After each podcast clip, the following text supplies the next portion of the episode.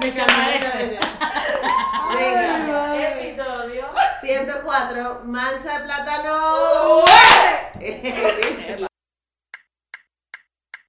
Esto es Negra como yo, un espacio único que nació para motivarnos a valorar el cuerpo que somos, crecer nuestra autoestima y hablar de negritud latinoamericana. De nacer, negra como yo. A un episodio más de Negra como yo. Hoy la casa está llena uh, de gente y es porque me acompañan las chicas de Mancha Pla- Manche Plátano. ¡Yeah! ¿Cómo están muchachas? Súper bien. Bien. Sí, bienvenidas, de verdad para mí un honor, este, no sé, tenerlas aquí, conocerlas, porque además cuando me hablaron de ustedes, fue hace como un mes o algo así, y, y la chica me decía, es que sí, tienes, por favor, tienes que invitarlas, por favor, es que son muy buenas, es que no sé qué, ellas son afro Puerto Rico, y yo sí, tengo afro Puerto Rico, porque el objetivo de Negra como yo es tener afro de toda Latinoamérica, o sea, pero de cada país. Y me falta afro Puerto Rico. Mira. ¡Qué mejor manera! ¡Qué Así que váyanse presentando cada una de ustedes y este, creo que nos pueden contar qué función cumplen en Mancha Plátano. Sí, perfecto. No sé si quieren empezamos por aquí, con Daniela o con hombre. Vale. Pues yo soy Daniela Eh, y tengo pues dos roles en el grupo, porque ya que somos un proyecto autogestionado, la parte administrativa y de la gestión pues la cubrimos nosotros también. Entonces eh, musicalmente soy la que toca el buleador, que es el barril, que si nos ven en los shows es, es, eh, uno de los que mantiene el ritmo estable. Así que es como el cimiento ahí. Ok. Y pues hago coros también. Y un poquito, ya tú sabes, el, el este de... y, y administrativamente, pues soy la que me encargo de un poco del booking y de, ese- de entablar un poquito entre la gente que nos quiere contratar y entonces y El los músicos. ahí, Eh, y el un poco del management. management ahí. Ven, Ok. Así que pues, sí, eso es Daniela. Bueno, pues yo soy Isadora, la bailadora. Nada, bueno, en Mancha Plátano, pues a nivel artístico soy la que baila, soy la que tiene la comunicación con el tambor primo, que acá. Marina hablará de su rol más adelante.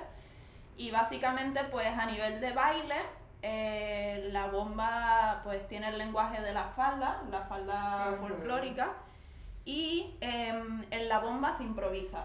Todo el baile es improvisado, entonces mi rol como bailadora pues es ponerme a las tablas con la improvisación y no solo eso, que la persona que baila bomba también tiene que tener conocimientos de percusión porque tiene una interacción directa con, con el tambor. Claro, o sea, sube. tú, claro, tú vas ahí, as- absorbes todo el ritmo y lo vas manifestando. Exactamente. Ok, ok, qué cool. Y luego en la parte de autogestión soy la que se encarga de redactar las propuestas a la hora de pedir subvenciones, de pedir becas y soy la que lleva la parte de, de prensa. Ok, perfecto. Vamos con la señora Marina. Marina, pues yo soy Marina Rocío. Creo que es la primera vez que digo mi segundo nombre. ¡Ay!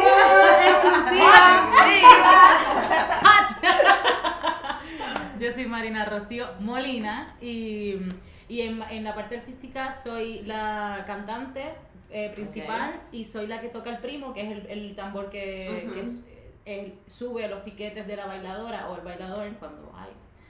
Y, mm, y en la parte administrativa soy la, la dirección musical. O sea, cada uno tiene una función musical y una administrativa. Claro, Oye, claro. pero qué maravilla. Sí, sí, sí, Por eso funciona. Sí, hago, eh, me, me encargo de la dirección, o sea, realmente la dirección musical en, en, en los, los conciertos y tal, ensayos, pero en la parte administrativa, arreglos, composiciones. Eh, hay que buscar estudio, todo lo que sea producción musical y lo que tenga que ver con eso, entonces me encargo yo. Ah. Con los técnicos. la- Los técnicos, sí, soy la que, sé- la que se pelea con los técnicos. Conversa, conversa seriamente Exacto. con los Manifiestas lo que quieres. Ay, que no lo den. Coño. I see no lies here. Bueno, al- algún te Sí, pero Y claro. y técnica. Sí, sí, sí. Ay, la verdad es que sí. Y, y sí, y, Y y sí. trabajar- me encanta trabajar con esas personas. Bueno, ¿Y yo soy Ámbar Rosado. Eh, en, en instrumentación toco el cuá, que son las baquetas que se le da a un, a un barril más pequeño. Ok. Ese se le da el pulso fijo, casi siempre hace más o menos el mismo ritmo, el mismo, sí, el mismo ritmo estable que el, que el buleador. Y nada, yo mantengo ese, ese pulso todo el rato de la canción y hago coros también. Ok. Y en parte administrativa me, me encargo de las redes sociales, de Instagram, Ok. Facebook. O sea que contigo fue con hablé. Sí, por Exacto. favor. no Pero contigo por WhatsApp. Sí, sí, porque, bueno, No fue como nada. necesito saber dirección y... Sí, sí, sí. y- y Porque la luego- producción de negra como yo no funciona muy bien. así que- Claro, el, el, eh, tú ibas a hablar de... de Valentina. Sí, de eso. Ajá. Tenemos otra integrante más que es panameña, Ok. que es de Panamá, y esta chica hace el rol de la maraca, que es el otro instrumento que, Que mantiene. Que necesita la bomba. sí, que Entonces, necesita la bomba. ¿quién nos va a explicar qué es la bomba? Yeah.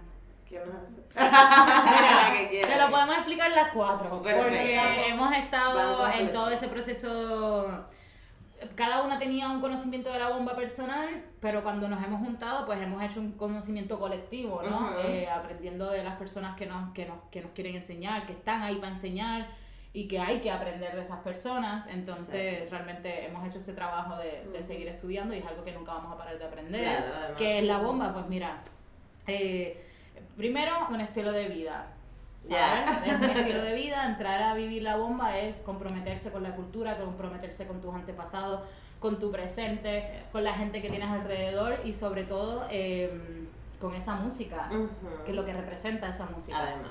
¿no? Es una herencia afro eh, africana, más no es africana, ¿no? Porque lo que llega se evoluciona Se muta, y claro. entonces ahí sale lo que es la bomba. Exacto. Eh, Isa, si tú quieres seguir. Pues em, a nivel histórico, para seguir un poco la línea de Marina, la bomba nace, los primeros datos de la bomba están ahí por el siglo XVI, más o menos. Entonces la bomba es una práctica que se da en las haciendas azucareras en el momento de ocio, cuando ya las personas esclavizadas cumplían con sus obligaciones tanto el trabajo de hacienda, los tra- las tareas domésticas, las obligaciones religiosas, porque se les obligaba también a ir a misa. Correcto. Y cuando todo cumplían con todo, pues les decían, le decían, ok, ahora tienen su espacio y ahí viene lo que se llama el batey, que el batey es este espacio de encuentro, que es una palabra que es de origen eh, indígena, ¿no? Ajá. taíno. Y, y claro, es ese espacio de encuentro circular donde ellos podían desfogarse fuera del, del ojo del mayoral. Exacto. Era el espacio de comunicación donde se ponían de acuerdo si iba a haber una rebelión, si se iba a escapar gente, si fulana logró escaparse y llegó bien, fulano se escapó y lo mataron, en una semana nos vamos. Pero, pero una pregunta, porque el, ba- el batey funciona. En, en Venezuela, por ejemplo, lo llamamos cimarrón. Y en Colombia se llama palenque. Pero es los espacios de rebelión específicamente. Esto era como de descanso. No sé si me explico. O sea, ¿era ya cuando las personas esclavizadas se habían rebelado y creaban el batey o no? no, esto ok. ocurría en los propios espacios donde ellos estaban Ah, ok, ok. Vale, en los vale. ingenios. en Claro, era como el espacio de reunión, ¿no? De. Normalmente lo- los toques de bomba, los bailes de bomba, se hacían los domingos. Claro. Porque era el día que ellos tenían, por así decirlo, tú ibas a misa, cumplías con el compromiso religioso y ya luego tenías tu Y tarde libre. descansa. Claro, descansabas. Exacto. Exacto. Gracias, Mayura. Ay, sí. sí, sí, de verdad que. Pero eso que estabas diciendo de lo de cimarrones y palenques, Ujú. que, que, claro, en Colombia es palenque, que ahora mismo es una región, ¿no? Ujú, ahora sí. Eh, nosotros los cimarrones son las, los esclavos que, que sí se que se lograron escapar, Ah, pero, pero pero no, no región. No, lo preguntaba porque eh, quería saber si se llamaba cimarrón también, porque Sí, sé que en en- varios países se llama cimarrón. Sí, los cimarrones son los Cimarrón, esclavos que lograron escaparse. En Puerto sí. Rico, perfecto, perfecto. Sí, porque como todos van cambiando los nombres por Claro. región, entonces quería. Claro, claro. Perfecto. Entonces, decimos que la bomba es netamente cultural o a día de hoy se vive como algo un poco más pop. No sé si me explico. Pues mira, sea, sea, sí, las dos. Ok, ok. Actualmente, mira, la cultura es evolutiva. La cultura no es estática, entonces eso de, de mantener lo mismo está muy bien, se agradece, gracias porque es un trabajo que hay que hacer, el poder mantener la historia, pero hay que darle paso a la evolución también. Y eh, actualmente hay grupos que han implementado Otros arreglos, otra instrumentación, bombo, eh, platillos. Claro. Hay, hay, hay grupos que han implementado la huira eh, Mm. dominicana, el djembe Mm, africano y los arreglos son con barítono, saxofón, trompeta. Ok, ok. O sea que de repente se va como metiendo en otra en otras ondas y sigue siendo bomba, la base rítmica sigue siendo los, los toques de bomba, algunos se derivan para un merengue de vez en cuando, pero pero sí, o sea, si se ha hecho pop, es más como popular, no pop del eh, que escuchamos en la radio, marketing, ¿sabes? claro. Exacto. Pero sí, y, Y y- que yo creo que también algo que pasa, más que entender la bomba como una evolución hacia algo pop, es que realmente la bomba es una herramienta social y política que tenemos las personas Correcto. puertorriqueñas para reivindicar nuestra identidad, porque nosotros hasta el día de hoy seguimos siendo una colonia. Llevamos 500 años siendo una colonia y nuestra historia y nuestra identidad está basada desde ese lugar. Y cosas como la bomba son esos espacios donde nosotras nos podemos redescubrir como Claro. puertorriqueños y puertorriqueños. Correcto. Y además que mantiene como que los cimientos fuertes de la cultura, ¿no? Y no de lo que viene de afuera o de lo que coloniza. claro. Totalmente. Entonces, ahora ya conocemos el género, ahora yo quiero conocer a Manche Plátano. ¿Cómo nace esto? ¿Dónde viene? Manche plátano. Esto fue de esos encuentros así, coincidencias, le podemos poner bien Ujú. increíbles que no nos esperábamos. Esto surge en un jam. Ok. En un jam, en un lugar que. Perdona, era un flamenco latin Eh, ¿Jam? Jazz. jazz jam. Eso. Eso. Ok. Era un jam ahí súper ecléctico. Ok. bomba. Exacto, como bomba. Y en un sitio que se llamaba La Maceta, bueno, se llamaba La Maceta, ya no, el sitio tuvo que cerrar. Eh, pero nada, nosotros fuimos a janguear, como nosotros le llamamos janguear, ir de salida, de marcha, A rumbear. eso, De fiesta. de fiesta, eso. Y fuimos a janguear allí. Entonces, eh, conocíamos a uno de los que estaba. Ah, no, ese día lo conocimos. Pero ustedes eran amigas antes. Sí. Ah, bueno, podemos empezar por ahí también. Claro, o sea, lo que quieran. Eh, eh, ok, todas tenemos un- una cierta conexión. Hay una, sí, hay una. Ok, pero es como así cruzado. Ujú. Por- yo voy a hablar de, de mí. Con Isadora estudié la ESO, o Ok. sea, en high school, así que nos conocemos Desde los 14. desde los, oh my God, desde los 14 años. Llevamos la mitad de la vida conociéndonos. Ay, mire, seguiremos también conociéndonos. Ah. Ámbar la conozco del conservatorio porque estudiamos la carrera juntas. Ok. Ella en violín y yo en saxofón. Ok. Entonces, sí. Y allí, y en el conservatorio, yo conocí a Marina Ok. en una... Pero estamos hablando de esto en Puerto Rico. En En Puerto, Puerto Rico, Rico, todo Puerto esto Rico. ubicada en Puerto Rico antes de venir a Barcelona. Claro. Y ahí yo conocí a Marina en un coro de campanas. Marina un coro de campana. con campanas Eso literal. eh, claro. eso- eso- Wow. No, que lo loco es que yo no, yo no estudié en el conservatorio, yo estudié en otra escuela de música, en otra universidad Ajá. de música, pero yo llevaba tocando campanas toda la vida, desde niña. Y entonces el director del, del coro de- del conservatorio me llama y me dice, mira, estoy haciendo un coro de campanas en el conservatorio y necesito refuerzo. Claro. Literal. Y ella era un súper refuerzo. No sabíamos quién era. Ella solo llegaba para el coro de campanas y todo el mundo aprendiendo a tocar campanas, dos campanas a la vez. Y ella llegaba y cogía siete campanas en la mano y empezó a hacer un montón de cosas. Y nosotros, ¿y esta dónde vino? ¿Quién es? ¿Por qué? La diva, ¿no? Ya llegaba. Llegó, la- llegó la experta. Y aparecía el día de la clase y se desaparecía. Yo llegaba los lunes, tocaba y me iba, casi que ni recogía yo. Y No voy a comer con ustedes, No, no. Tengo cosas que hacer. y ahí yo conozco a Amber, pero se acabó. Y hasta que yo vengo a Barcelona, que yo vine en el 2016. Y al otro año llegan Daniela y Ámbar, perdón, Daniela y Ámbar.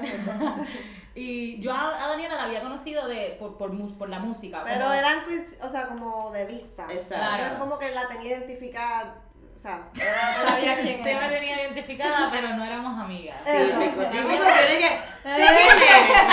Pero, O sea, es que ella cantaba, me ella cantaba en una orquesta de salsa de que hacían covers y tocaban en muchos lugares. Y ella era, o sea, un chorre macho. Y esta mujerota ahí con el pelo así rubio. Claro, claro que te tenía, ¿me Claro. entiendes? Y ella era, tú sabes, la verdad. Así que, no, pero brutal, era un grupo bien chévere. Marina tiene pinta de que cuando prenden los focos y hay Pa. que bailar, ¡boom! ¿no? Saca. total. Se apodera del espacio. Total, Sí, eso total. pasa. Sí, sí. Pero, y bueno, entonces cuando llegan a Puerto Rico, a, a Barcelona, Daniela y Ámbar, un compañero de ellas también de la universidad llegaba y iba a vivir conmigo, así que hice un party de boricuas en casa y ahí como... Sin COVID. Sin Ah, COVID. claro, pero ella, COVID. Ay, ella nos convocó par a todos. Eh, nos convocó a todos para que fuésemos a esa fiesta. Ok. Isadora se había venido a, acá a Barcelona hace añitos atrás de eso. Yo llevo acá desde el 2012. Ok. o sea, tiempo. Entonces, pues yo llego acá, obviamente contacto con Isadora y digo, mira Isadora, ya estoy acá, Ah, hello, no sé qué. Y entonces se las presento a Marina. Y Exacto. luego Ámbar entonces la conoce. Y no sé, empezamos Porque tú sabías que Ámbar estaba aquí también. Pero fue coincidencia también. Coincidencia también. Ah, No ok. sabíamos.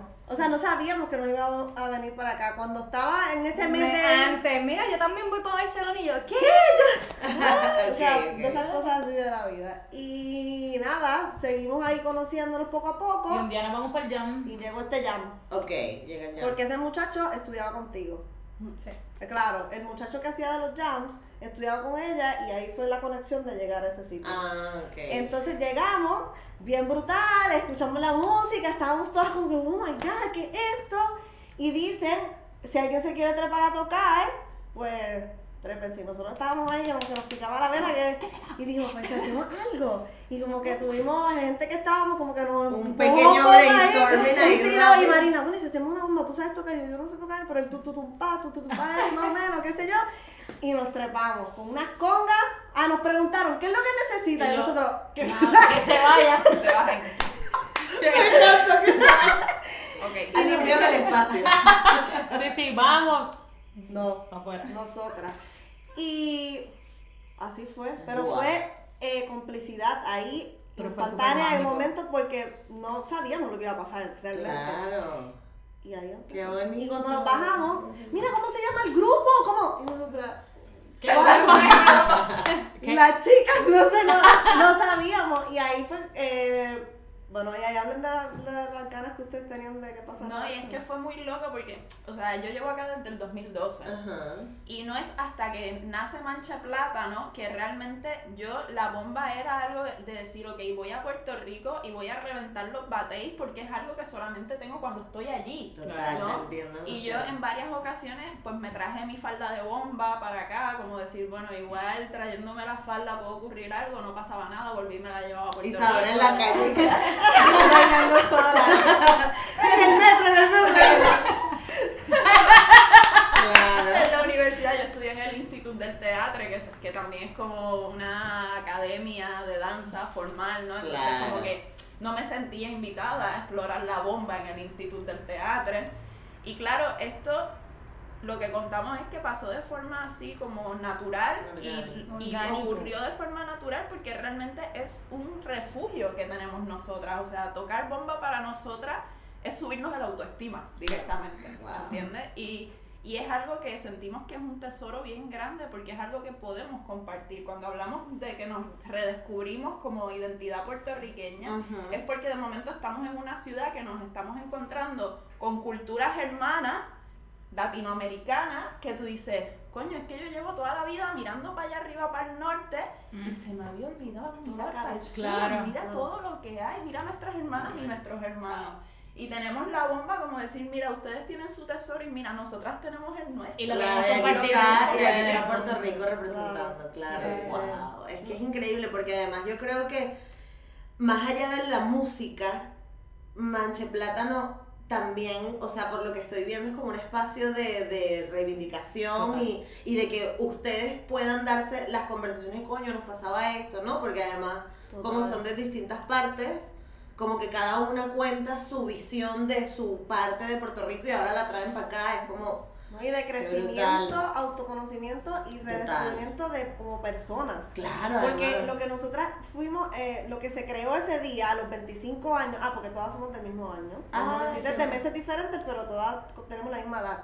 Así que en etapa de vida, más o menos, no estamos, estamos oscilando por ahí en la misma, en los mismos Claro, campos. Y no es lo mismo que era hace dos años atrás. Tres O sea, años, noso- bebé. Ah, ay, tres años. Ya tres años. Pero hace tres años atrás de cómo empezó el grupo. Ujú. Ya como individuos, nosotras hemos ido creciendo y hemos tenido un camino y ha sido, este espacio nos ha permitido hacer eso Claro. como amigas, como profesionales y como mujeres que somos que nos estamos, nos apoyamos en, en estos proyectos Claro. así de Sí, al llegar, y al llegar aquí a Barcelona vemos eso, que hay tanta variedad y tanta variedad y nosotros dónde estamos. Y como que nos encontramos las cuatro y nos ayudó como que a sentir eso que, que nos ayuda, la bomba, a sentirnos como en comunidad, Total. en decir, ok, este Barcelona está lleno de todo tipo de personas, de todas partes del mundo, hay distintos tipos de música, pero aquí en Manche Plátano podemos ser lo que somos y, y crecer como y acompañarnos en ese proceso que somos como, no sé, Total. una buena comunidad. ¿Y en qué creen? Esta me la tiene que responder cada una. Vale. Que les ha cambiado Mancha Plátano. Todo el mundo. Boom. Es que, bueno, puedo empezar yo sí. no, en verdad, yo siento que Mancha Plátano me ha cambiado muchas capas. Porque, como decimos, está eh, la relación personal, está la relación profesional, está la relación identitaria también. ¿sabes? Que compartimos una identidad. Y, y en verdad, para mí Mancha Plátano ha sido poner los pies en la tierra. O sea, poner los pies en la tierra de decir, ok, toda la vida te has querido dedicar a la cultura, al arte, y este proyecto te, te da esa oportunidad de poder expandirte y estás y eso de sentirme que me puedo expandir, que tengo personas que me acompañan en el camino, que cuando hay cuando cuando hay dudas, cuando hay conflictos nos sentamos, los hablamos, los gestionamos y todo todo eso toca distintas capas, no es como decir, ah, no, solo la profesional, es que en todos los sentidos, porque hasta esos fallos que una se ve personales, que ves en tus relaciones personales, en este proyecto se ponen sobre la mesa Ujú. y se trabaja y nos acompañamos en esos aspectos también. Wow. Entonces, Eso es súper poderoso. Next. Bueno, a mí Mancha Plátano realmente me cambió muchas direcciones porque yo realmente vine a, a Barcelona a hacer una maestría en composición de música para cine y es, y es lo que me encanta y, y es lo que trabajo también. Y claro, surge Manche Plátano, pero yo llevaba ya un año en Barcelona y yo llevaba un año yendo allá, conociendo músicos y, y músicas y yo quería tocar y yo siempre hablé de que yo quería hacer aquí un grupo de bomba, pero nunca... Tú lo lanzaste al Claro, universo. sí, sí, y, y de hecho como lo más cercano que tuve fue que Isadora sin conocerme, tú me escribiste como unos meses antes de conocernos que ella iba, iba a tener una oportunidad de dar unas clases de bomba, pero necesitaba alguien que tocara. Mm. Pues mira, pues que yo no tengo aquí los tambores, yo no tengo... to-", Pero como que habíamos nos escrito por, por Facebook y era como, ah, mira, esto está aquí. Pero eso nunca se le dio follow Ujú. ni nada. Claro, cuando surge Manche Plátano, es como, vale, esto es un proyecto que vale un montón, no solamente para afuera, sino para adentro, para nosotras mismas y en lo personal, pues para mí, porque para mí, a mí la bomba me transformó, cuando yo la conocí me transformó como la, la visión, ¿no? Y, y realmente sin Mancha Plátano yo estaría ya en Puerto Rico o en otra parte del mundo. O sea, Mancha Plátano ha dirigido el, el, el donde yo voy a estar, literalmente. Wow. O sea, yo, yo, y esto ya lo saben, si no fuera por Mancha Plátano, yo hace rato me hubiese ido. O sea, Mancha Plátano es como que lo que a mí me mantiene aquí. Wow. Por el momento. Claro. ¿Y a ustedes? Eh, bueno, a mí me ha cambiado demasiado. Yo en mi vida había pensado que iba a estar cantando o tocando un instrumento percusivo. Yo soy violinista y vine a hacer una maestría en musicoterapia, dos años, se acabó. Volví a Puerto Rico. Y al estar aquí ese segundo año pudimos hacer este grupo y fue como que, Y ¿qué más puedo hacer? Claro. ¿Qué más puedo hacer para poder quedarme con Claro, Plátano? Porque claro. tampoco quería como que quedarme por esto, nada más. Pero este proceso de, de cómo conocernos, de cómo conocer la bomba, yo no conocía muy bien. Ujú. Shamefully, yo no conocía muy bien lo que era la bomba puertorriqueña, yo la confundía con la plena, no conocía muy bien lo que era mi raíz. Estar aquí compartiendo con ella me ayudó a conocer mi raíz al otro lado del mundo. O sea que fue como que, diablo, ahora es que estoy conociendo esto y me gusta como lo estoy conociendo aquí y quiero seguir aquí conociéndolo aquí con ellas. Y Manche Plátano fue eso como una, un- uno, uno de las miles varillas que tiene la casa, que sin una no, no puede funcionar. Los Manche Plátano son es una pared entera de varillas que la casa tiene muchas partes, estoy, hago, esto y lo otro, pero si no estuviera esa, esas varillas ahí puestas, yo tampoco pudiera estar aquí porque no tan solo te ayuda laboralmente, te ayuda a crecer como instrumentista, como persona, como profesional, sino que te da una estabilidad emocional porque tenemos, nos, nos tenemos a nosotras. O sea, no es lo mismo hacer esto con extraños y mira, aquí estamos. Que sí ha sido una, un cambio de que me ha dado estabilidad y, y felicidad por ser Mira, a mí me encanta porque los latinos suframos, es que la inmigración y es que ¡ah, un! ¿No les pasa esto con los catalanes? Que a mí me pasa que siempre yo que bueno, sí, mi situación, y luego pum, lanzo un chiste y todo el mundo dice que mierda, pero, Pero- te estás riendo. Sí, pero bueno. Eh, y ahora, Daniela. Pues a mí Mancha Plátano ha sido... Sí, yo, yo también he tenido un... Otra, otra parte de mí que, que he descubierto. Así que no voy a decir que me he desviado, porque realmente me ha abierto otro campo de posibilidades que yo ni me imaginaba que iba a ser posible. Claro. Eh, yo vine también a España a hacer, a Barcelona a hacer mi máster en saxofón clásico. Y lo hice, brutal, genial. Y pero me di cuenta, mira, esto está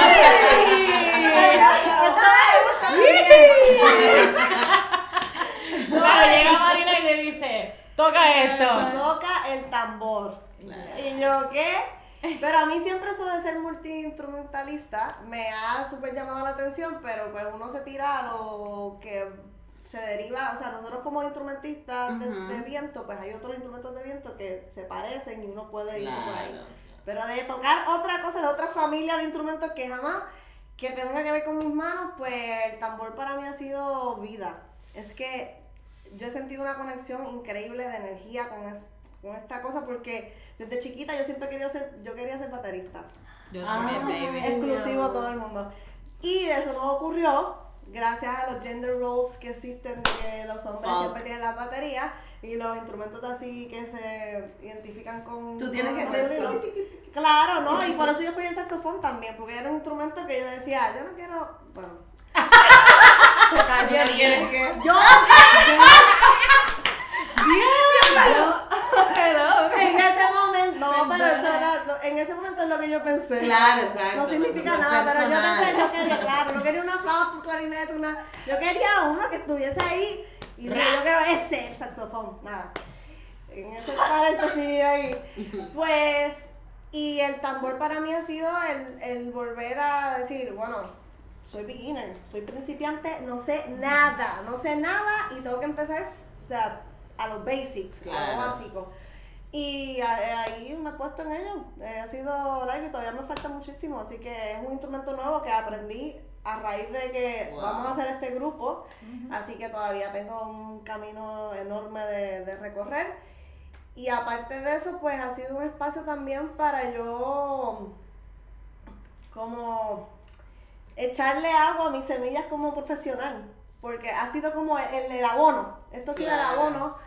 Porque uno sale de la universidad y uno dice, ajá, ¿Y ahora qué? y ahora no es como que hay un- una listita de demandas de, ay, este hospital que tú vas a ir a trabajar aquí, ah, mira, hay una, un puesto abierto. Eh, Uno tiene que decir en qué banda quiero tocar, hacerse sus proyectos. Y ha sido un bebé, ha sido como crear esto así desde cero. He dicho, wow, se puede, se puede. Claro. Es fuerte y nos falta mucho, pero se puede. Sí. Y, ¿no? y hacerlo con estas mujeres ha sido, mira, se me aguan los ojos. Pero es que, pero es que, o sea, yo no, de verdad no es por picarle torta, como se dice en Venezuela, como Claro. bola, pero hay como, o sea, ustedes tienen como una energía muy loca. Sí, o sea, sí. O sea, loca en el sentido de que, de que hay como una conexión entre ustedes como muy, como muy espiritual. No, pero está bien, está bien, está bien. Hay como algo, como, o sea, no pasa lo terrenal, no sé si me explico. Es como, está aquí, no está aquí. Claro. Eh, No, y es real. Y ha sido una, una relación también que la hemos, le hemos dado mucho cariño. También, claro. Porque sí. obviamente hemos pasado por todas las fases de del honeymoon, de Claro. que, wow, este proyecto, nos estamos conociendo, wow, tú eres brutal, eh, papá. Claro. Al momento conocernos de verdad, eh, porque, Claro. ahí, y decir, a través de eso tenemos que trabajar juntas también, nos vamos a ver, vamos a darnos una cerveza, no hablemos de trabajo, por favor, Claro. de- estamos de cerveza, hablemos de no sé qué. Y por eso le hemos dado cariño, le hemos dado mucho cariño a nuestra relación y, y así será. Y que también yo creo que algo que pasa es que poco a poco vamos entendiendo y nos encontramos en un momento donde estamos entendiendo que el proyecto pues nació entre nosotras, de una necesidad de nosotras, pero también nos estamos dando cuenta que nuestro proyecto también hay gente desde afuera que este proyecto es importante para esas personas Absolutamente. mujeres, personas puertorriqueñas, personas que son latinoamericanas y personas que, que ven lo que nosotras hacemos y sienten un cariño muy especial. Y nosotras nos sentimos súper... em, Acogida. Sí, acogidas con, con esa idea, ¿sabes? Algo que, que nos alimenta todo el rato, ¿sabes? Entender que nuestro proyecto va más allá de, de este círculo entre nosotras, sino que compartimos con, con las personas que nos rodean al Sí, final. sí. Y con las personas que están en Puerto Rico, para nosotras es súper bonito que llegue una puertorriqueña, un puertorriqueño y abra los ojos como plato diciendo, aquí se hace bomba. Ujú. Sí, aquí hacemos bomba y esta bomba está para ti. Claro, y eso claro, es algo que claro. no, no tiene precio. O sea, Y además lo bonito que son los proyectos cuando vienen, eh, eh, para mucha gente pensará que es como algo egoísta, pero cuando un proyecto viene desde ti para afuera, el poder que tiene y la base, eh, como te enraiza con el, con el suelo tan fuerte que la proyección es muy brutal. Porque se siente real, ¿sabes? No es algo como que, bueno, te pusieron ahí, baila, canta, maquíllate, eh, ¿no? Y, y- sino que ustedes lo están haciendo desde una búsqueda personal y eso, y eso, o sea, ustedes van a llegar demasiado lejos. Ah. Ay, Dios mío. Verdad, yo lo creo. Sí, sí, no, sí, y, sí, que, sí. y totalmente auténtico, o sea, en el, sentido de que de verdad lo, lo sentimos. Y ayer estaba viendo un, un podcast de un musicaza, se llama, es una productora como de eventos y de programas y de conciertos, y ellos estaban hablando de eso, de que el espectador, o sea, realmente siempre la música, si gusta o no, ha dependido de la gente, ¿no? Exacto. porque son los que dicen. Y que hoy en día, más que nunca, la música se está basando el éxito en, en comunidad, en crear esa autenticidad y que la gente diga, es que yo conecto contigo. Claro. Ya no tanto de, de producción en masa, incluso ya se tiró el comentario de decir de que la gente, los big companies y las discográficas grandes van a tener que cambiar su modo de, de gestionar y de escoger cantantes, porque ya yo no quiero una que se ve perfecta o un tipo así que cante bien brutal, no sé qué. Yo quiero alguien que sea Que tenga. Diferente que me, o que me diga, mira, yo, yo me siento así, pero es que no me atrevo a hacerlo el mundo. Pues mira, voy a irme por esa línea de, de esas locas que están allí haciendo... Pero es que ahí está, este, no sé, ahí está Lido Pimienta, ahí está Rosalía incluso, Que que... se acaba de ganar el, el Latin Sí, sí, sí, sí, o sea, hay gente que tiene arca, que te- tienen proyectos como súper locos, o sea, como que muy, muy, no es lo mainstream, ¿no? Lo que estamos acostumbrados, un Britney Spears, un Backstreet Boy, que era lo que veníamos viendo, y ahora luego tú hablas con estas personas, o como ustedes, no es como, es que esto yo, fue algo personal, ¿sabes? Y es, es increíble, porque es que la conexión es automática, y yo les voy a confesar, o sea, yo he visto dos, tres cosas de lo que son ustedes, yo también soy fan, a mí me contaron del proyecto y yo dije, sí, las quiero en el podcast. Y luego fue que empecé, que empecé a investigar, pero, pero conecté. Claro. Y además, La otra cosa es que yo soy afro-venezolana y en Venezuela se baila tambor, Claro. que es el primo lejano de, el- el de, la, de la bomba. Sí, todo viene de la bámbula. Eh. Es el recordar, ¿no? A, a- a- a África. Exactamente. Y, y, y cuando están hablando de los tambores es como que yo conectaba directo con algo que, que, era, que viene de lo que yo conozco. Y eso hace que automáticamente te sientas como que atrapado con, con la cuestión y no que sea como que, ay, bueno, les veo un concierto y ya, sino que yo quiero saber ustedes qué hacen, que hay más allá, ¿no? Y, y eso, eso está muy interesante. Pero ahora bien, ¿cuál es el valor que está dejando, o sea, cuál es el valor que re- rescatan ustedes de el ser afro-puertorriqueño de, de este proyecto? O sea, ¿qué, es lo, qué cosas han podido descubrir de, de, de la cultura afro-puertorriqueña? Mira, yo creo, justo, justo ayer estaba hablando de esto eh, y, y me encanta, me encanta esta pregunta porque tiene que ver con la política de, de Puerto Rico, el estatus eh, político de Puerto Rico, pienso yo. Eh, Puerto Rico, como estaba diciendo Isadora ahorita, lleva siendo colonia mm, 500 años. Puerto Rico nunca ha tenido esa oportunidad de genuinamente ser soberano, ¿no? Y yo creo que eso lo que ha hecho es como un, como una, no como una rabia, sino como unas ganas de decir, conmigo no te vas a meter. Sí, sí, sigo siendo tu colonia, pero conmigo tú no te metes. ¿no? Entonces, Mancha de Plátano, en lo personal, creo yo que es como esa reivindicación de que aunque estoy del otro lado del mundo, conmigo no te metes, ¿no? Y todos los artistas, todo el mundo sabe artistas de Puerto Rico, aunque no sepan que sean de Puerto Rico, aunque no saben ni dónde está Puerto Rico, no pasa nada. Yo no sé dónde están muchas partes del mundo tampoco. Pero el, el poder extraer la bomba, lo que Mancha Plata no hace con la bomba, que es sacarla, no de Puerto Rico, porque en, en Estados Unidos también hay bomba, pero poder sacarla de ahí y traerla aquí donde nunca, nunca se había, no he escuchado, pero nunca había habido un grupo y donde hay tantas otras culturas que también vienen con su tambor al hombro, claro.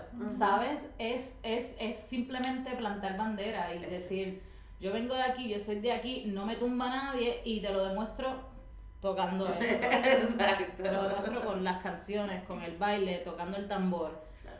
Es, es como un- es una necesidad Ujú. De tirarte de pecho a lo que venga Exacto. mientras tocas el tambor, qué sé yo. Eh, Mientras estás tocando y cantando la bomba, viviéndola. Claro. Y ahora, ¿cómo, ¿cómo llevan ustedes el trabajo de investigar sobre, sobre, el, sobre el, esto? Es complicado. Pues mira, bueno, ya nosotras, nosotras por ejemplo estamos en constante formación. O sea, Ujú, Claro. yo por ejemplo todas las semanas me conecto con mis maestras de bomba en Puerto Rico y cojo clases todas las semanas con ellas. Pues en los años 60, en los años 70 es que se empiezan a interesar eh, académicamente por la bomba, ¿no? Y es hasta ese momento donde realmente la bomba era preservada por familia negra, por familias afrodescendientes, nietos, bisnietos de, de personas esclavizadas que acogían la bomba de forma oral y era, tú, tú eres mi hija, tú tienes que aprender lo que es la bomba y tú te tienes que encargar de enseñárselo a tu próxima hija, porque ese es nuestro compromiso como afrodescendientes. Entonces, claro, la bomba sale de esta familia y se empieza a esparcir, empieza gente a interesarse en buscar qué es la bomba, empieza gente, y claro, empieza la distinción de, ah, no, es que la bomba es de gente negra. Vale, sí, la bomba es de gente negra, pero estamos hablando de una isla mezclada Exacto. de una isla que está completamente mezclada, porque por ejemplo, yo me considero afrodescendiente, pero yo no me considero afrodescendiente porque mis rasgos sean precisamente de personas negras, es porque hasta mí llegan las historias de mis antepasados y en mis antepasados hay negras y negros que sufrían el- la opresión Correcto. del racismo. Correcto. Y esa historia llega hasta mí y esa historia forma parte de mi identidad. Entonces, ahora como puertorriqueños y puertorriqueñas estamos en un momento de realmente entender cuál es nuestra raíz, entender cuál es nuestro propósito. Porque, por ejemplo, en verano estábamos nosotras en una conferencia que se hizo sobre la historia negra de Guayama, que Guayama es, una, es la parte sur de la isla y Guayama fue una, una zona donde había muchas haciendas y había muchas muchas personas esclavas esclavizadas. Claro. Y claro, toda esa historia se está recuperando la conferenciante mencionó y dijo que cuando se habla de eso es de negro y eso es de negra, siempre pensamos que es el otro y la otra.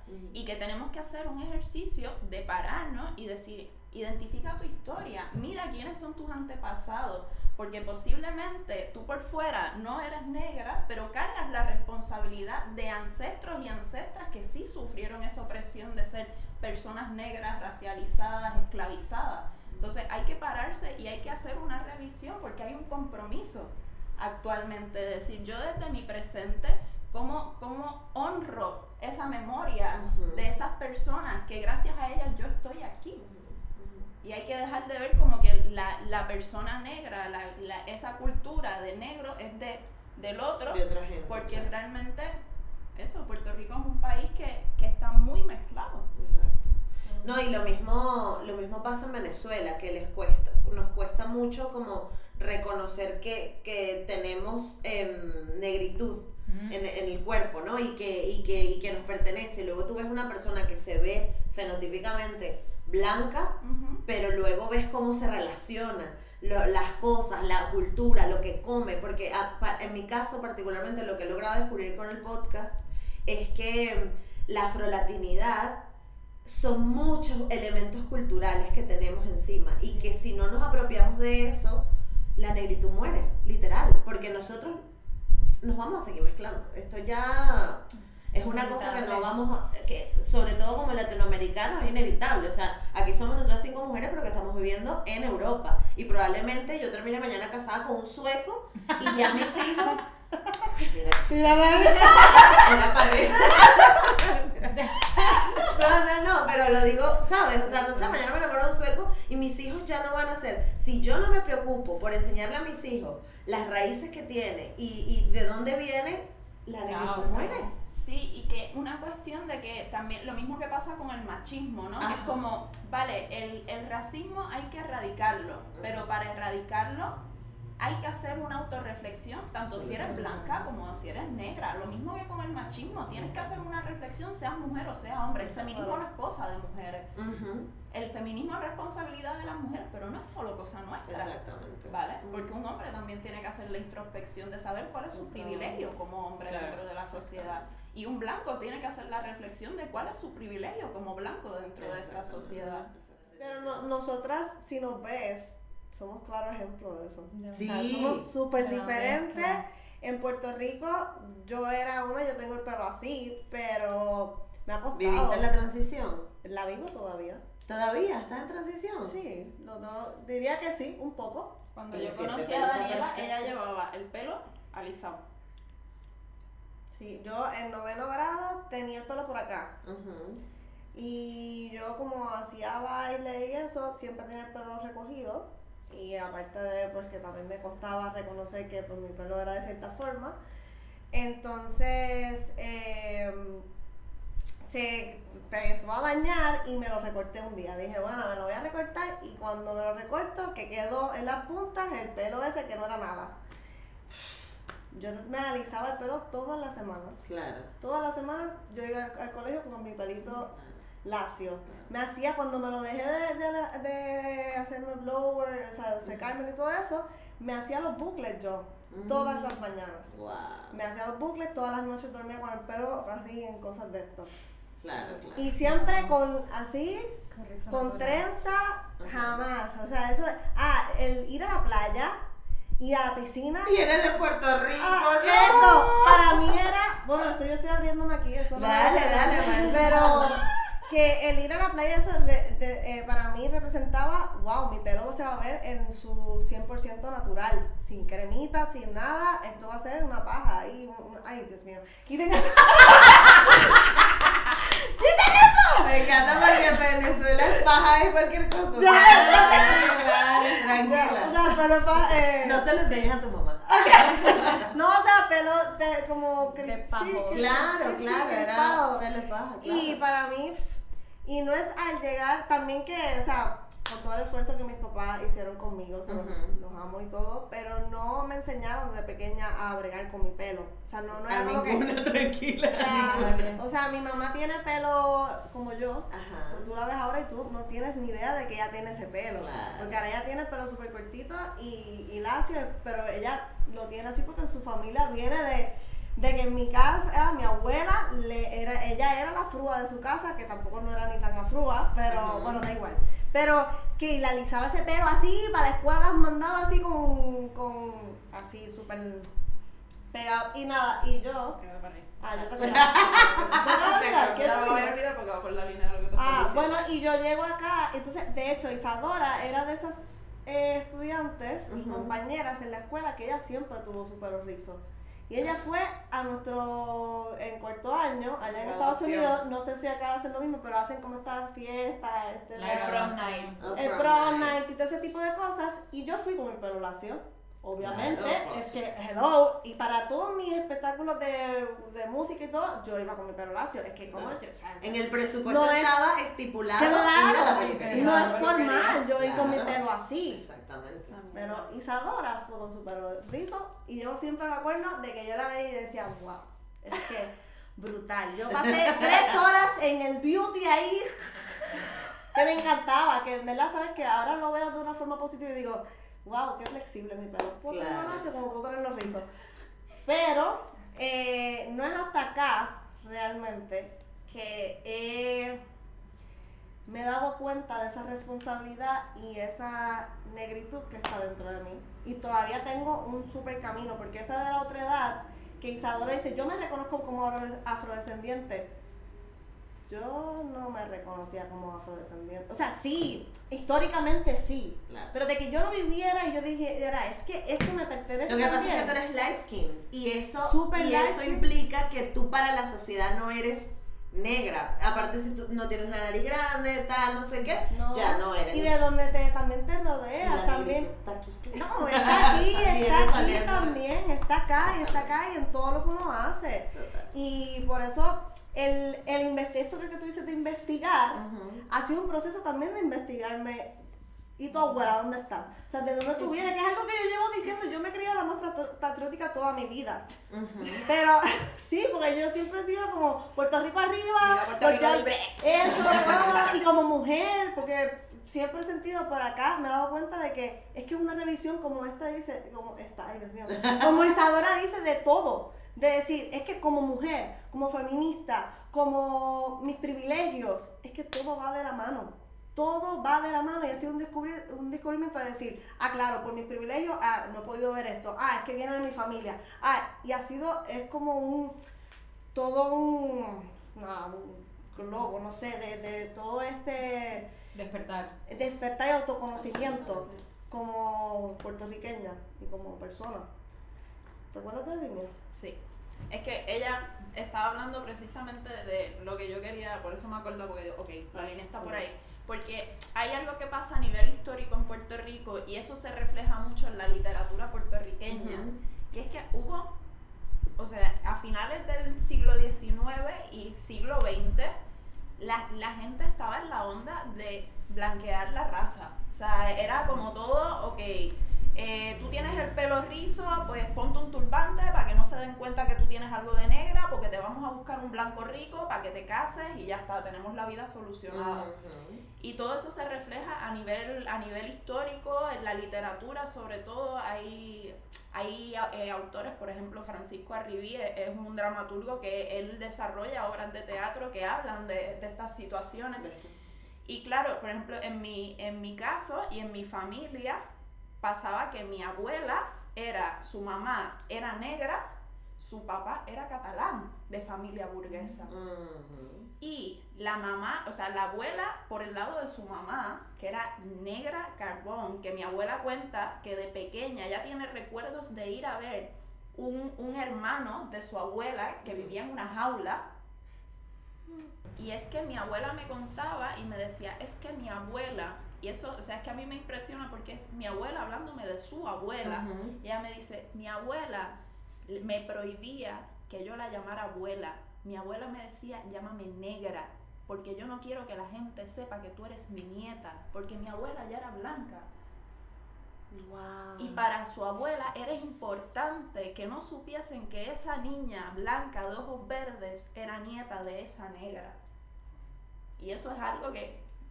Y eso no, se, re- eso no se dio solamente en mi familia, eso es algo que pasó en muchas partes de Puerto Rico y que sigue pasando. Y de Latinoamérica. La gente quiere seguir blanqueando la raza. Entonces, por eso hablamos de un parón. Vamos a revisar de dónde venimos. Porque el que tú seas blanquito ahora, o blanquita, no quiere decir, y ahí viene el poema ese, ¿y tu abuela dónde está? Porque tú estás ahí diciendo que eres blanco y no sé qué, pero sácame tu abuela. Porque estoy segura que blanca no es. Sí, sí, sí, sí, sí. Es muy, eh, esto me hizo acordarme mucho porque no sé si se acuerdan que se armó como una discusión sobre Bad Bunny que y está haciendo apropiación cultural y tal, no sé qué. Y yo le explicaba a mucha gente, yo, pero ustedes no se han dado cuenta que Bad Bunny es afrodescendiente, o sea, Claro. Bad Bunny, Claro. Bad Bunny es afro, el primero es puertorriqueño, o sea que ya por ahí, y aparte que Bad Bunny se raspa el pelo porque el pelo de Bad Bunny es afro, o Cuando sea, se puso en, lo, en el game, eh, esto de, fu- eh, en el Super Bowl. en el Super Bowl que se puso el, ¿cómo se le llama esto? De los raperos. Ay, sí, Sí, no es la, la bandita La esa. banda, sí, sí. En, en- en la, lo que se ponen los, los- para aplastarse la, las no, y aplastar- las trenzas, para aplastarse las trenzas, porque él se puso uno. Eso fue, ¿verdad? Eh, Eso Sí, fue- me imagino Eso que es un ahí. Party, lo que le llamo yo un Yori Party. ¿Eso qué es? Lloré. Llorar, un, se Una juntan fiesta todos a de Una llorar. fiesta de llorar.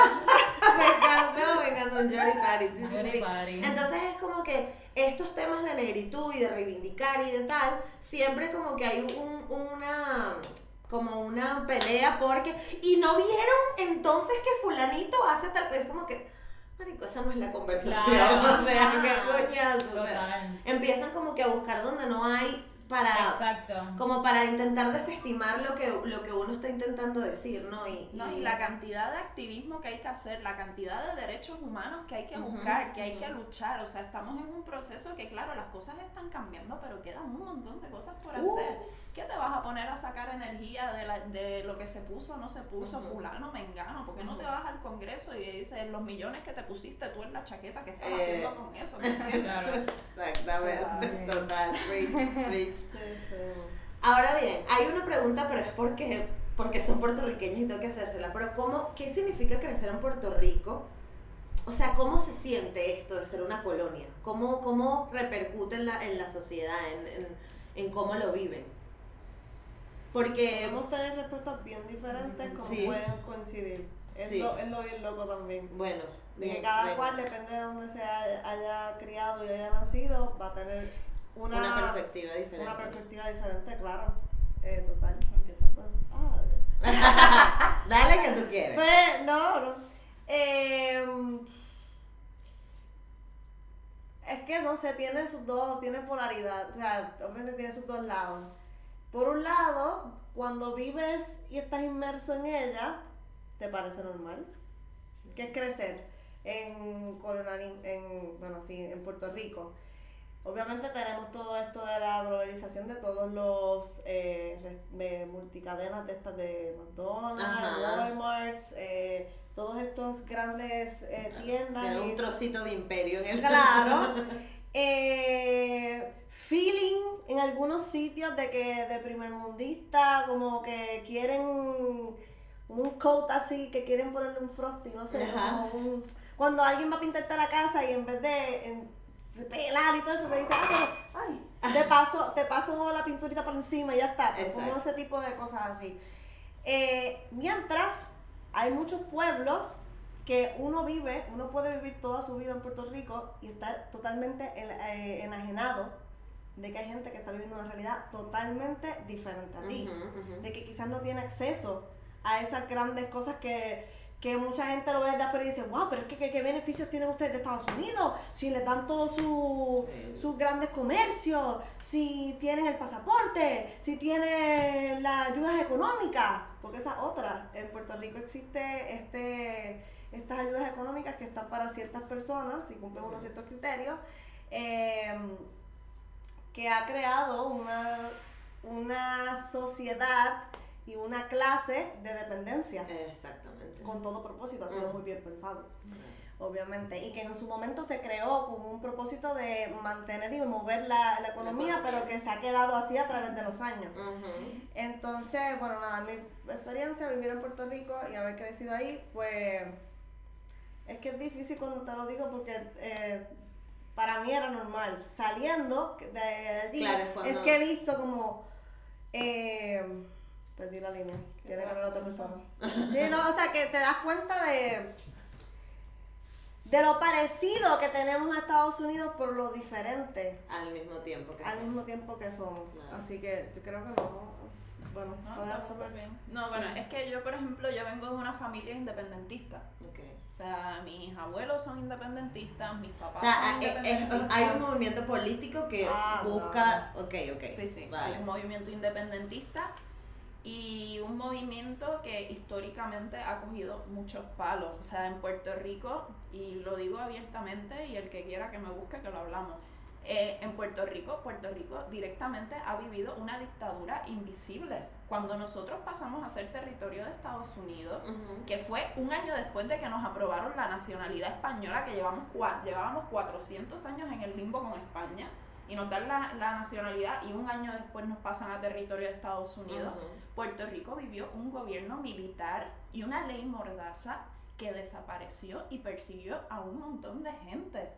Mataron un montón de gente y eso históricamente no se reconoce como una dictadura. Es algo que queda ahí como, ah, no, sí, Puerto Rico vivió una ley mordaza, que si tú sacabas una bandera de Puerto Rico te desaparecían. Y tú lo dices así de relax y ya está. Entonces, claro, es lo que estaba comentando Daniela, de que a nivel eh, estructural, Estados Unidos ha jugado toda su ficha para desarmar mentalmente a todos los puertorriqueños, lo, de, lo que habla de generar dependencias a nivel de sistema. Eh, la educación, el sistema educativo está desmantelado, no hay trabajo, no hay, o sea, Puerto Rico es una de las tierras más fértiles del mundo, porque más fértil que la tierra que hay en el Caribe, lo siento, no existe. País, Puerto Rico es un país agrícola, la industria agrícola está destruida, los agricultores del país están pasando hambre, miseria, o sea, estamos totalmente desarmados. El sistema Y- de salud, que Claro, el sistema de salud es una locura, o sea, estamos desmantelados por un montón de partes. Y yo, a mí lo que me choca y me, me chocaba cuando viví en Puerto Rico y viviendo fuera, que voy conociendo otros países de Latinoamérica, hermanos, que claro que, que compartimos carencias y compartimos cosas porque Latinoamérica entera la han explotado, igual que África, ¿sabes? O sea, son continentes que han chupado hasta exprimirlo. Ujú. Pero algo que yo me quedo loca es que de verdad la gente todavía mira a Estados Unidos y digamos que somos similares a ellos cuando somos un país tercermundista que estamos pasando miseria y yo lo que pienso, para pasar miseria a cuenta de otro, paso la miseria por mi culpa. ¿entiendes? Porque Que por lo menos sea nuestra re- la la, responsabilidad. que la responsa- que si pasamos hambre que sea por culpa de Ujú. nosotros, no porque nos están chupando y nos están exprimiendo al Ujú. máximo. Ujú. Y parte de lo que pasa es que la gente, que es parte de esa mentalidad que nos han inculcado, ah, es que si, si somos un país independentista, ah, no, mira, es que, no, mira Venezuela, mira ese país, está bien jodido. Ah, no, mira, mira, mira Ah, claro, compara con, compara con, ok. Claro, ok. como decir que si somos un país libre, nos vamos a ir por un hoyo abismal, que nos vamos a quedar en la era de piedra. Exacto, exacto. Y, y no, es como, mira, ya, ya somos un país tercermundista, ya somos un país que nos están explotando, nos están O exprimiendo. sea, tuvieron técnicamente la oportunidad de verse beneficiados por Estados Unidos, pero no está pasando. Entonces No. es la misma mierda. Si es que cogemos las migajas que le sobran Claro, del, del plato, porque es que además a nivel político, en el Congreso de los Estados Unidos, nosotros lo que tenemos es un comisionado residente. ¿Qué? Y ese comisionado residente, o sea, no se le llama congresista, se le llama comisionado residente porque Puerto Rico no tiene voto en el Congreso de los Estados Unidos. Nuestro presidente fue Trump, ahora mismo es Biden, y nosotros no tenemos derecho a votar por presidente. Porque O sea, en somos Puerto Rico no se vota. No. Se vota por nuestro gobierno, supuestamente tenemos una constitución propia, ¿Qué? pero somos territorio de los Estados Unidos. Por eso hablamos de que somos una colonia, llámalo por su nombre, somos una colonia, porque somos un territorio de los Estados Unidos, que Estados Unidos literalmente toma todas las decisiones por nosotros. Tenemos una ley de cabotaje que no nos deja hacer negocios internacionales y Estados Unidos decide todo por nosotros. Mira, las migajas que me sobran del plato, toma, estos son tus fondos para ti. Resuélvete. Se vio claramente con la recuperación de- del huracán que tuvimos en el 2017. Ujú. Pero Eso se está fue viendo claramente desde hace mucho más tiempo. Ya, pero digo de cosas más recientes, o sea, que, que puedes tomar eso por referencia, de que pues, pues estados en, en Estados Unidos que la recuperación, o sea, el, el, el dinero que les dieron fue muchísimo más y se pudo recuperar en mucho más tiempo y al día de hoy todavía hay gente que no tiene su techo re- re- eh, reconstruido, Claro, ¿entiendes? O sea que, sí, eh, Qué increíble, qué increíble porque sí, o sea, yo estoy... Puedo aplaudir, es Sí, una sí, parte sí. increíble. Es que está así como.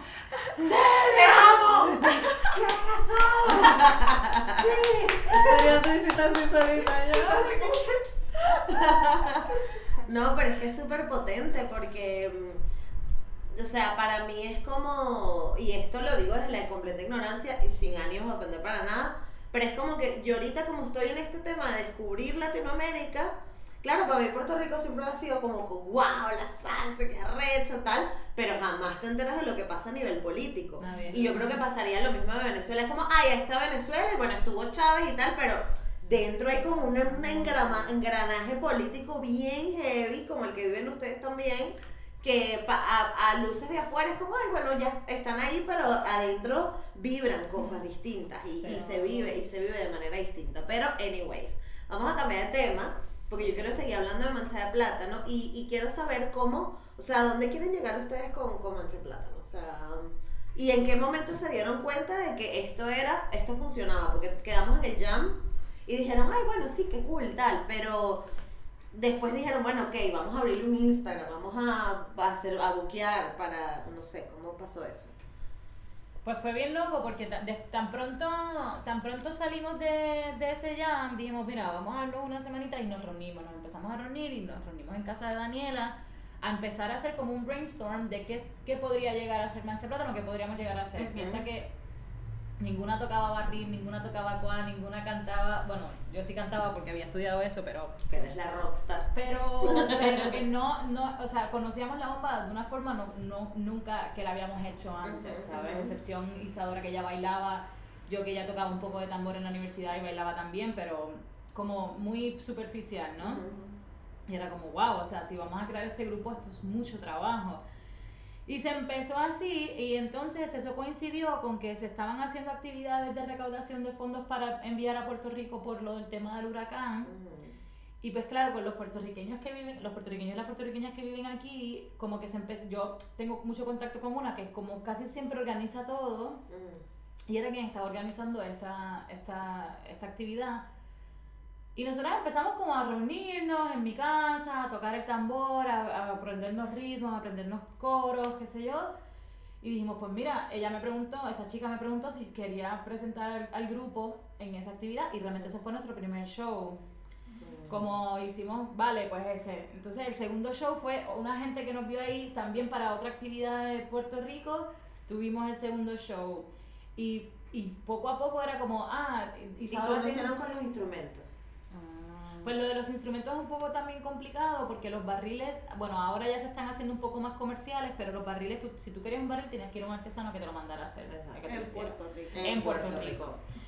Eh, y entonces el primer barril que llegó a Barcelona lo trajeron los padres de Daniela, eh, se lo trajeron cuando vinieron a visitar y lo compramos entre todas con el dinero del segundo bolo. El segundo guiso que hicimos, entre todas compramos el, el, el, el barril. Claro. llegó. Yo tenía, tengo unos amigos acá que como ya yo llevaba un año, ya yo les había hablado de Puerto Rico, de la bomba. Sí, sí, yo conozco la bomba, solo unas cositas. Y cuando empieza Manche Plátano, yo les comenté a ellos para el tema de los tambores. Les dijimos, pues mira, una conga obviamente. Y utilizamos un djembe. Ellos nos prestaron un djembe porque el djembe, como tiene cuero de chivo, que es el mismo cuero del barril, pues el sonido más parecido. Ok. Entonces, la instrumentación era mm, cualquiera menos Claro, barriles. claro. Hasta, El hasta- cuá era un banquito de madera. Claro. Claro, porque el cuá son, son las dos baquetas que se toca encima de alguna superficie de madera. Entonces Ok. teníamos un banquito de, de madera bien Estaba ahí, se caía. Y taca, entonces, eh, Ámbar ahí, una maraquita súper chiquita también que tenías tú. hizo mi abuelito. Así, o sea, era todo como Pero- con lo que hay, pero vamos a hacer Yo bomba. cosí mi primera falda a mano, porque no Wow. tenía máquina de coser. Estuve dos semanas a mano cosiendo toda la falda, todo lo Claro, porque lleva como unos volados Sí, y unas cosas, claro. sí. Wow. Y bueno, y entonces se fue, se, tra- se trajo el primer barril, se, se empiezan, nosotros empezamos a movernos como por Arco del Triunfo, nos íbamos allá a tocar, pa pa pa, salen las fiestas de gracia por un contacto que tenía Isadora, ya en ese momento nos llegó el segundo barril, que fue sorpresa, que es el de Daniela, y era Yo como... trabajo tan- por gracias a mis papás también. Sí, también. o sea, de que porque te- tenía una amiga que iba a venir por acá y ella se lo La puso, trajo. Lo trajo. Lo trajo. O sea, que tiene que ser así porque si no... Claro, Ah. y entonces de un contacto a otro y así el grupo empieza como a marchar solo Ajá. Y nosotras íbamos a ir, Claro. pero cada vez viendo que había más responsabilidad, que teníamos mucha más responsabilidad. Claro. Cada bolo era más responsabilidad, más responsabilidad, más responsabilidad y era decir, tenemos que, ya esto es real. Claro, Ya no claro, es que tocamos en la, en, en la bohemia de solidaridad. Exacto. Ya esto está haciendo un trabajo, ¿sabes? Claro. Un trabajo que nos encanta, pero tiene una responsabilidad y unas cosas que hay que llegar. No, no, y que también nos dimos cuenta que, como, como dijimos al principio, cada una tiene su rol. Ujú. Porque al principio todas tomábamos todas las decisiones. Claro. O sea, y todas era como eh, todo el Insta, o sea, todo siempre como que todas vamos a hacerlo. Y poco a poco nos dimos cuenta, bueno, y si empezamos a delegar, vamos a dividirnos, nos establecemos y seteamos unos días de reunión, seteamos, o sea, de- dividimos el tiempo de que le vamos a dedicar a la creación musical y práctica y todo esto, y la que necesita de, de trabajo de mesa, que aún todavía estamos, seguimos en ese proceso, pero sí. Y también en la imagen le dimos un poquito también de- de, Claro. decir, bueno, estamos así, grupo espontáneo, vamos a decir, ah, pero vamos a vernos un poquito más. Y siempre se llamaron mancha plátano. Siempre, Sí, siempre, siempre. desde el primer momento. O sea, cuando se escogió, se escogió ese. ese- Claro, claro. Ajá, y ahora ¿para dónde, pa dónde va Mancha Plátano? ¿Ya tocaron en Puerto Rico o no han podido, han podido ir? Sí. Las últimas navidades. qué Tocamos hace Tocamos, dos años. sí, hace Ah, cuando estábamos empezando. Qué Cuando- bueno. y fue tremendo concierto poder tocar. Era la prueba de fuego para nosotros. Claro, porque una cosa es aquí para los catalanes de que hay. Allá en flojera, no, no, allá. Es que Ya. tienes que Y las mostrar. bailadoras y los bailadores que se treparon. O sea, fue- salieron. Qué claro. Buenísimo y estamos y seguir tocando. Ahora mismo, bueno, seguimos eso en, en hacer conciertos. Ahora el COVID nos ha puesto a trabajar en cosas con producción. Ok.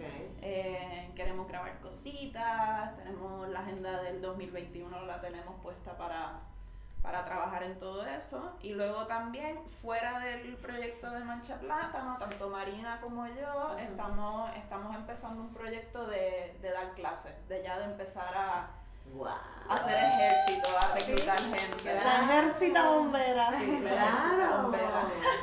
No, yo quiero aprender a bailar esa vaina. Mira, Ah, pues, y, y estamos, y estamos en un momento que realmente pues entendemos que, que tenemos lo que habla Marina de la responsabilidad, ¿no? Es como estamos en un sitio y nos estamos dando a conocer, entonces también tenemos que, o sea, si, si vamos a hacer que Barcelona sea un espacio donde también hay bomba, pues hay, hay muchas cosas en las que hay que proyectarse, hay muchas cosas que hay que trabajar y, y hemos visto que esto es de ir picando piedra poco a poco.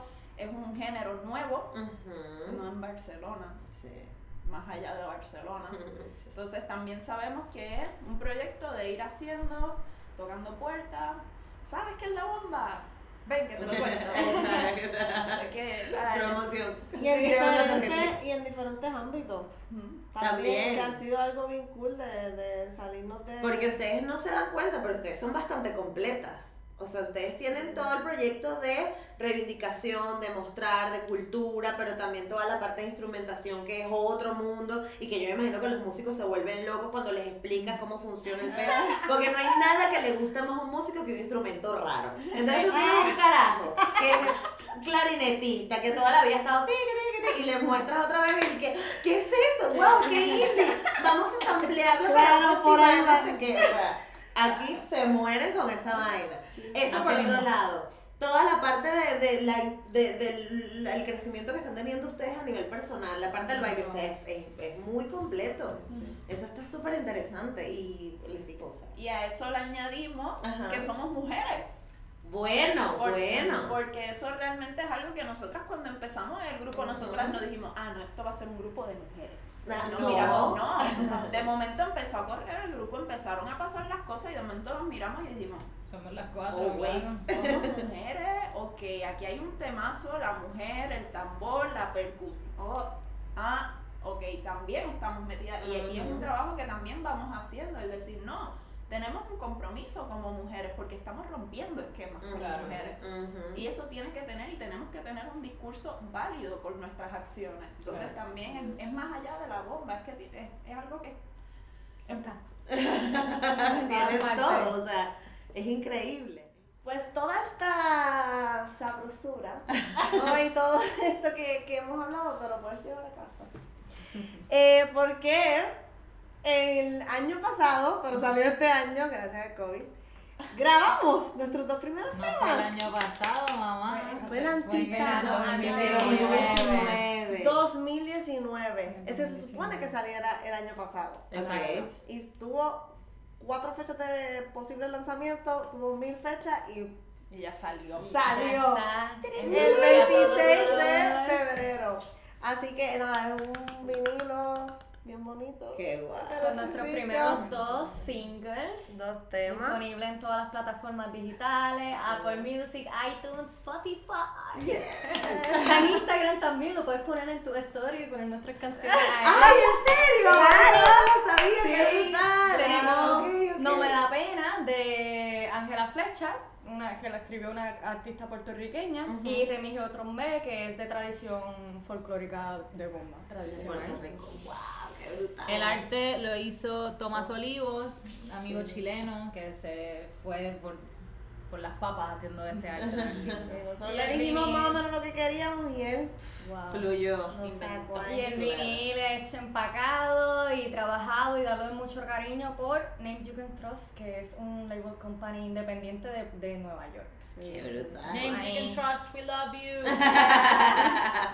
O sea, yo no sé, pero, o sea, ustedes pintan demasiado bien, de verdad. y además que em, eh, está fino porque además del vinilo están haciendo conciertos por toda Barcelona. Sí, Fuera de Barcelona también han, han estado o? Empezaremos pronto. Sí. sí. Claro, Sí, claro. la sí. pandemia nos tumbó la proyección internacional, pero eso...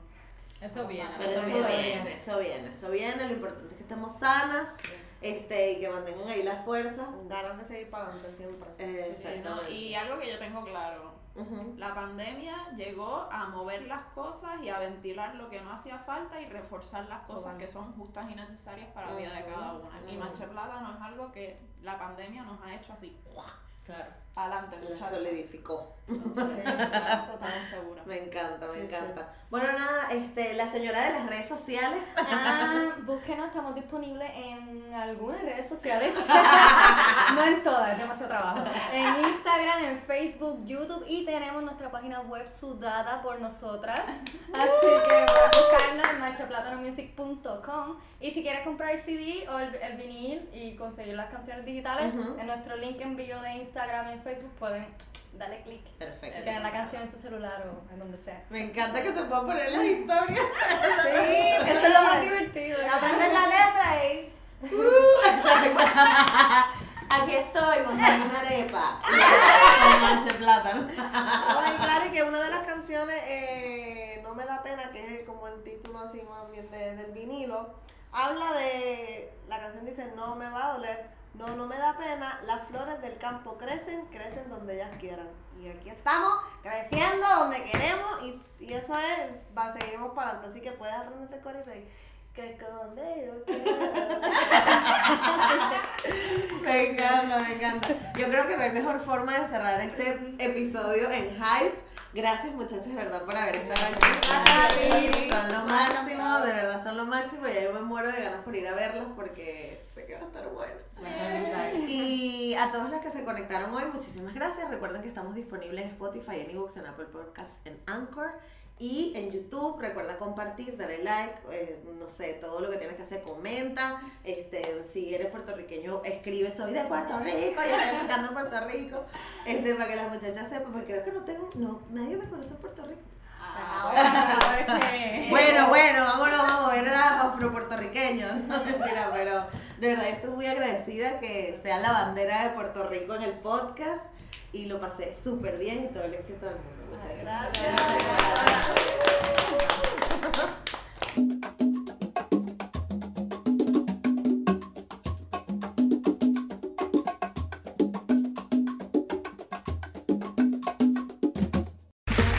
Okay, round two. Name something that's not boring. A laundry? Ooh, a book club. Computer solitaire, huh? Ah, sorry, we were looking for Chumba Casino. That's right. ChumbaCasino.com has over 100 casino style games. Join today and play for free for your chance to redeem some serious prizes. ChumbaCasino.com. No purchase necessary. Where prohibited by law. 18 plus terms and conditions apply. See website for details.